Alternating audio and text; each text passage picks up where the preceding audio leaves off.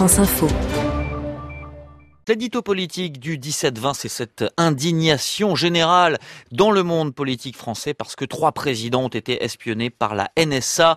Bonsoir Louise Baudet. Bonsoir Hercine.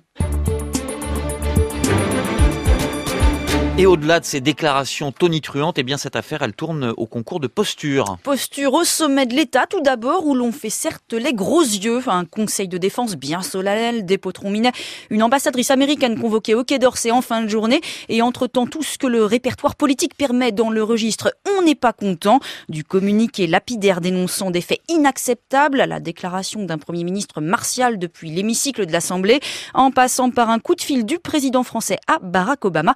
La France est en colère donc, mais a-t-elle vraiment les moyens et l'envie de se fâcher avec son ami américain? Pas sûr, à un journaliste facétieux qui lui demandait si on allait envoyer le Charles de Gaulle à l'assaut des côtes américaines. le porte-parole du gouvernement, Stéphane Le Foll, a répondu à la mi-journée que la France préférait y envoyer l'Hermione. L'Hermione réplique, vous le savez, du bateau de Lafayette en 1780, symbole de l'amitié franco-américaine. Stéphane Le Foll qui appelle à garder la mesure et à ne pas s'emballer ni dans un sens ni dans l'autre. On se fâche, mais pas trop, Hercine. Ça veut dire que ce message de fermeté de l'Elysée, il est plus politique que diplomatique Écoutez, le sommet de l'État ne pouvait pas ne pas réagir, hein, vu les cris d'indignation montant de toutes parts, majorité, opposition. Depuis hier soir, tout le monde se scandalise des écoutes américaines, sans toutefois être vraiment surpris. Il est assez curieux finalement d'observer un personnel politique qui réclame justice ou au minimum des excuses, mais qui reconnaît que ces pratiques étaient connues. Il n'y a des révélations que pour les naïfs, car comme disait De Gaulle, les États n'ont pas d'amis, a déclaré tout à l'heure un député souverainiste. Ni, ni cynisme, ni, ni naïveté, résume un conseiller élyséen. Bref, personne n'est dupe. Et ce jeu de rôle, il concerne l'ensemble du personnel politique. Disons en tout cas que cette affaire d'écoute apporte de l'eau à plusieurs moulins. Prenez la loi sur le renseignement, justement votée ce soir par les députés.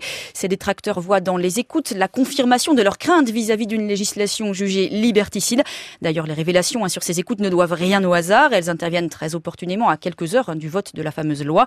Les défenseurs du texte, de leur côté, affirment qu'il faut s'armer contre les grandes oreilles américaine. Et pendant ce temps, le gouvernement tente de convaincre que les deux affaires n'ont rien à voir. Et comme si la loi renseignement ne suffisait pas, un autre sujet s'invite dans la polémique, les négociations sur le traité de libre-échange transatlantique. Le cofondateur du parti de gauche, Jean-Luc Mélenchon, et la présidente du Front National, Marine Le Pen, appellent à la rupture de ces négociations.